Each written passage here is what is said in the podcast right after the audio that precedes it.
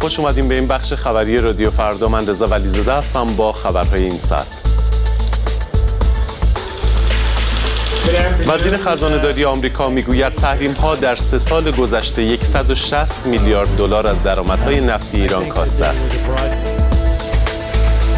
حزب عدالت و توسعه اکثریت خود را در انتخابات مجلس ترکیه از دست داد.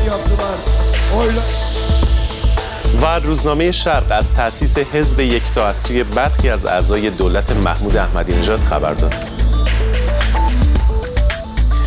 جیکوب لو وزیر خزانه داری آمریکا می‌گوید تحریم های بین المللی از سال 2012 میلادی موجب شده است که ایران 160 میلیارد دلار از محل درآمدهای نفتی خود را از دست بدهد.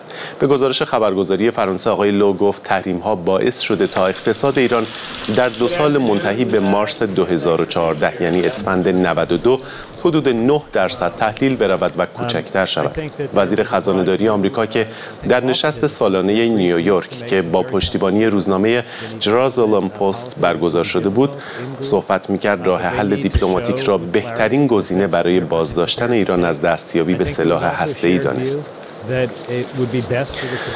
در حالی که شمارش آرای انتخابات مجلس ترکیه رو به پایان است حزب حاکم عدالت و توسعه با کسب نزدیک به 41 درصد آرا در صدر ایستاد اما اکثریت خود را در مجلس از دست داد. حزب عدالت و توسعه به حد نصاب دو سوم کرسی های لازم. برای تغییر قانون اساسی نرسیده و همچنین ممکن است ناچار به تشکیل دولت ائتلافی شود. به گزارش خبرگزاری رویترز احمد داوودوغلو نخست وزیر ترکیه در واکنش به نتایج اولیه شمارش آرا حزب حاکم عدالت و توسعه را برنده این انتخابات اعلام کرده است. حزب جمهوری خواه خلق مهمترین حزب مخالف دولت 25 درصد آرا و حزب جنبش ملی بیش از 16 درصد آرا را کسب کردند. حزب دموکراتیک خلق طرفدار حقوق کردها نیز بیش از 12 درصد آرا را کسب کرده است. روزنامه شرق چاپ تهران در شماره امروز دوشنبه خود به نقل از تارنمای جماران از تشکیل حزب یکتا از سوی برخی از وزیران دولت محمود احمدی نژاد خبر داد عبدالرضا داوری از افراد نزدیک به رئیس دولت دهم تأسیس حزب جبهه یاران کارآمدی و تحول ایران اسلامی یعنی یکتا را ابتکاری از طرف وزیران و معاون رئیس جمهوری دولت قبل دانست و گفت برای تأسیس این مجموعه به گفته او هیچ نوع استمزاج و نظرخواهی از محمود احمدی نژاد صورت نگرفته است. باراک اوباما رئیس جمهوری آمریکا پیشا پیش اجلاس دو روزه سران گروه جی هفت در آلمان در حضور آنگلا مرکل صدر اعظم این کشور گفت این اجلاس در کنار شیوه رویارویی با آنچه او توسعه طلبی روسیه در اوکراین نامید خواهد پرداخت. به گفته او اوباما کلنجار با افراطیگری افراطیگری اسلامی و مهار کردن تغییرات جوی نیز در دستور کار این اجلاس است. گروه جی هفت شامل هفت کشور آمریکا، آلمان، ایتالیا، بریتانیا، ژاپن، فرانسه و کانادا است که این نشست را برگزار می‌کنند. سه مسافر اهل عربستان در مشهد بر اثر مسمومیت درگذشته و 20 نفر دیگر در بیمارستان بستری هستند. به گزارش خبرگزاری ایجنا گمان می رود علت مسمومیت این افراد غذای مسموم یا سمپاشی اتاقهای هتل محل اقامت آنها بوده است. بنابراین گزارش دادستانی مشهد در حال تحقیق در این باره است. عبدالله بهرامی رئیس بیمارستان امام رضای مشهد به خبرگزاری ایرنا گفته است که این زائران در قالب تور زیارتی سیاحتی از عربستان به مشهد آمدند و شامل نه زن و چهارده مرد بودند که صبح یک شنبه با علائم سرگیجه و افت فشار خون به این بیمارستان منتقل شدند. از همراهیتون سپاسگزارم مشروع خبرهای این ساعت رو میشنیدید از رادیو فردا. خبرهای بیشتر رو همیشه می‌تونید از وبسایت ما رادیو فردا دات کام هم دنبال کنید. اما در ادامه مشروع خبرها مجله صدای دیگر رو میشنویم. کاری از همکارم رویا کریمی مجد.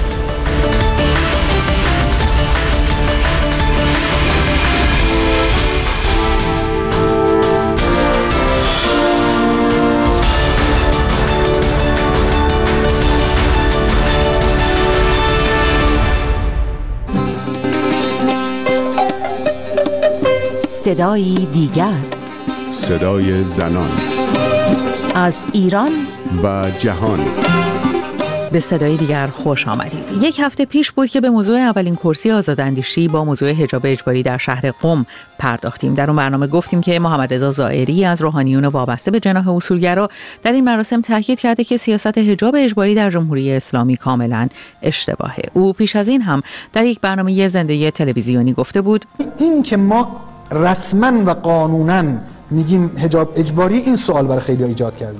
مهمان برنامه هفته گذشته ما محمد جواد اکبر این دین پژوه ساکن پاریس هم معتقد بود. بخش واقع بینتری از روحانیت که مورد اعتماد نظام هم البته هست متوجه نتایج آماری که در سالهای اخیر نگران کننده ترش هم شده هست. اما در هفته که پشت سر گذاشتیم ده ها پیام و ایمیل در مورد موضوع حجاب اجباری دریافت کردیم. پیام هایی که سبب شد برنامه این هفته رو هم به موضوع سیاست های جمهوری اسلامی در مورد حجاب اختصاص بدیم.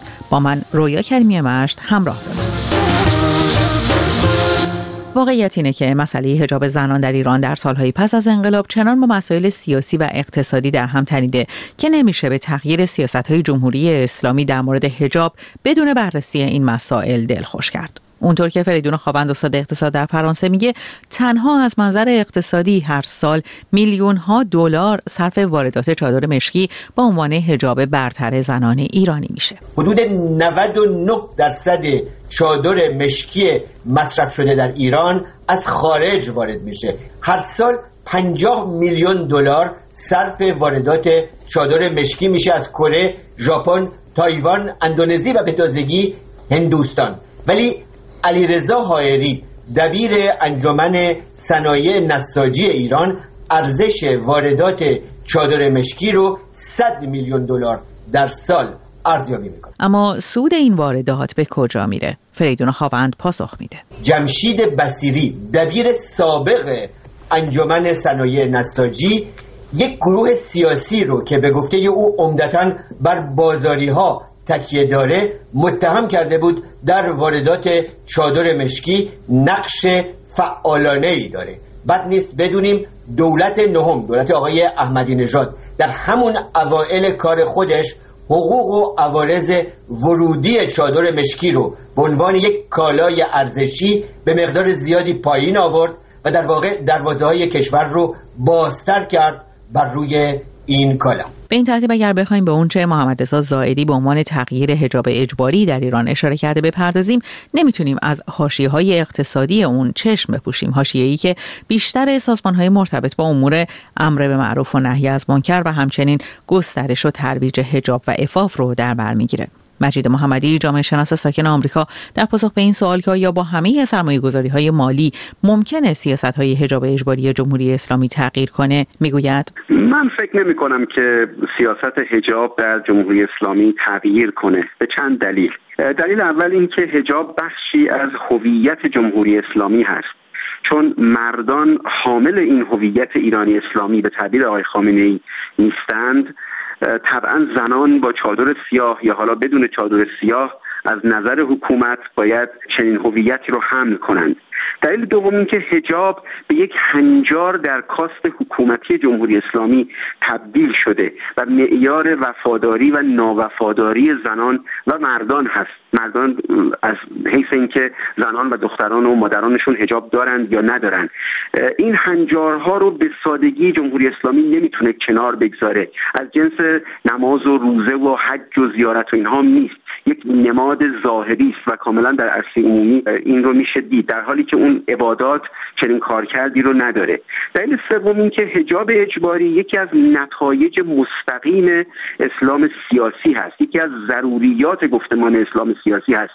وقتی که به قدرت می‌رسه این رو ما هم در حکومت طالبان در حکومت داعش هم این رو دیدیم. اختیاری شدن حجاب در واقع یعنی یکی از بنیانها یکی از محورهای جدایی دین و سیاست رو ما در جمهوری اسلامی داشته باشیم که این در واقع من معتقد هستم حکومت به چنین چیزی تن در نمیده. و نکته دیگر هم بود اینکه جمهوری اسلامی تا حالا هزینه بسیار زیادی رو در طی این 37 سال برای اجباری کردن حجاب پرداخته و طبعا این هزینه رو دور نمیریزه. هفته گذشته محمد جواد اکبری در تحلیل اولین کرسی آزاداندیشی در شهر قم با موضوع حجاب اجباری گفته بود. می شود فهمید که نظام بخش واقع بینش به این نتیجه رسیده باشه که باید این وضعیت رو درست کنه. حتی می شود پیش بینی کرد که به این فکر بیفته که اگر مسئله حجاب اجباری رو ناگهان حل نمی‌کنه با یک دستور حداقل از فشارهایی از جنس گشت ارشاد برداره و جامعه رو اندکی آزادتر بگذاره. ولی اگر قرار چنین کاری رو بکنه ترجیح میده این کار چه مقدماتش چه بسترسازی هاش و اجرایی شدنش توسط کسانی هدایت و مدیریت بشه که اینها مورد اعتماد نظام هستند. اما مجید محمدی از منظری دیگر به این همایش و سخنان اصلی اون محمد رضا زائری می‌پردازه و می‌گوید. آقای زائری رو باید یک استثنا به شمرد یک اینکه ایشون چند سالی در لبنان زندگی کرده. لبنان یک جامعه چند فرهنگی است. و بسیاری از روحانیون در جمهوری اسلامی چنین تجربه ای رو نداشتند. نکته دومی که اکثریت روحانیون در ایران با دیدگاه های آقای زائری هماهنگ نیستند. اگر بریم به سطوح بالاتر یعنی به مدرسین به مراجع هیچ یک از اونها تا حالا چنین عقایدی رو ابراز نکردند. حتی روحانیونی که به جناح اصلاح طلب در ایران نزدیک هستند. و نکته سوم این که آقای زائری اگر توار این رو پیدا می‌کنه که چنین سخنانی رو به زبان بیاره علتش این هست که به مجموعه گفتمان و چارچوب ها و در واقع ایدئولوژی جمهوری اسلامی ایشون باور داره. هجاب رو هم ایشون نفی نمی‌کنه. سخنش این هست که باید هجاب باشه اما به زور نسبت به بانوان اعمال نشه. در این اینکه جا رو باز می‌ذاره برای اینکه حکومت از اختیارات حکومتیش استفاده کنه و پاداش های لازم رو به کسانی که با هجاب هستند به پردازه بخش تنبیهی ایشون نفی می‌کنه. شنونده برنامه هفتگی صدایی دیگر هستید. برنامه‌ای که هر یک شنبه ساعت 7 و 30 دقیقه بعد از ظهر از رادیو فردا پخش میشه. با هم به صدای یک شنونده رادیو فردا که در مورد هجاب اجباری اظهار نظر کرده گوش می‌کنیم. مرحوم آیت الله طالقانی در مورد هجاب اجباری فرمودند در زمان ائمه معصومین هم چیزی به نام هجاب اجباری نبوده. و این یک حکم من است. در اصل دین اجباری نیست تا چه برسد به فروع آن. دین سرنیزهای به قلب کسی راه نخواهد یافت. میترسم روزی برسد که قارت بیت المال و فقر و فلاکت عادی بشود و موضوع حساس جامعه بشود. دو تار موی زن که زیر روسری اوست یا بیرون است. روزنامه اطلاعات 20 اسفند 1357 و می‌بینیم عجب پیش بینی بود واقعا. پیش از این هم گفتم که برنامه هفته گذشته صدای دیگر با واکنش گسترده شنوندگان و خوانندگان اون روبرو شد. مخاطبی با نام مستعار نوشته سیاست حجاب اجباری سیاستی است که فقط می‌خواهد دائم حضور و نفوذ حکومت را به رخ شهروندانش بکشد. نه هدف حفظ حرمت دین است و نه حرمت زن. مصطفی از تهران نوشته هجاب یک امر دینی و پسندیده است اما اجباری آن غیر دینی و ناپسند از نظر عقلی و علمی است. پژمان مخاطب دیگری از اصفهان نوشته حتی بهترین کارهای دنیا هم وقتی به زور و تحمیل اجرا شوند از قالب نیکی خود خارج می شوند ساغر قیاسی از فعالان مسائل زنان نیز نسبت به این موضوع واکنش نشون داده و نوشته مخالفت با سیاست حجاب اجباری سیستم نه به خاطر دفاع از حق پوشش زنان است بلکه انتقاد به این سیاست به دلیل ناکارآمدی آن است. به این معنا که وضعیت حجاب امروز زن ایرانی خوب و کامل نیست و از آن راضی نیستند. مجید محمدی هم مانند خانم قیاسی چندان امیدی به نتیجه بخش بودن بحث‌های مطرح شده ندارد و می‌گوید اخیرا آقای زیبایی نژاد که رئیس مرکز تحقیقات زن و خانواده در قوم هستند ایشون در یک مصاحبه خیلی روشن گفته بودند که حجاب اجباری در واقع ناشی از دو عنصره. یکی در قدرت بودن روحانیون هست و دیگری مسلحت روحانیت. تا وقتی که حکومت می‌تواند قدرت این رو داره که حجاب رو اعمال کنه طبعا این کار رو خواهد کرد و تا روزی که این رو به مسلحت تداوم قدرتش بدونه باز این کار ادامه پیدا خواهد کرد. اگر روزی یک میلیون زن ایرانی بتوانند با یک سازماندهی به خیابان بیان بدون حجاب اون روز هست که حجاب در ایران منتفی خواهد شد.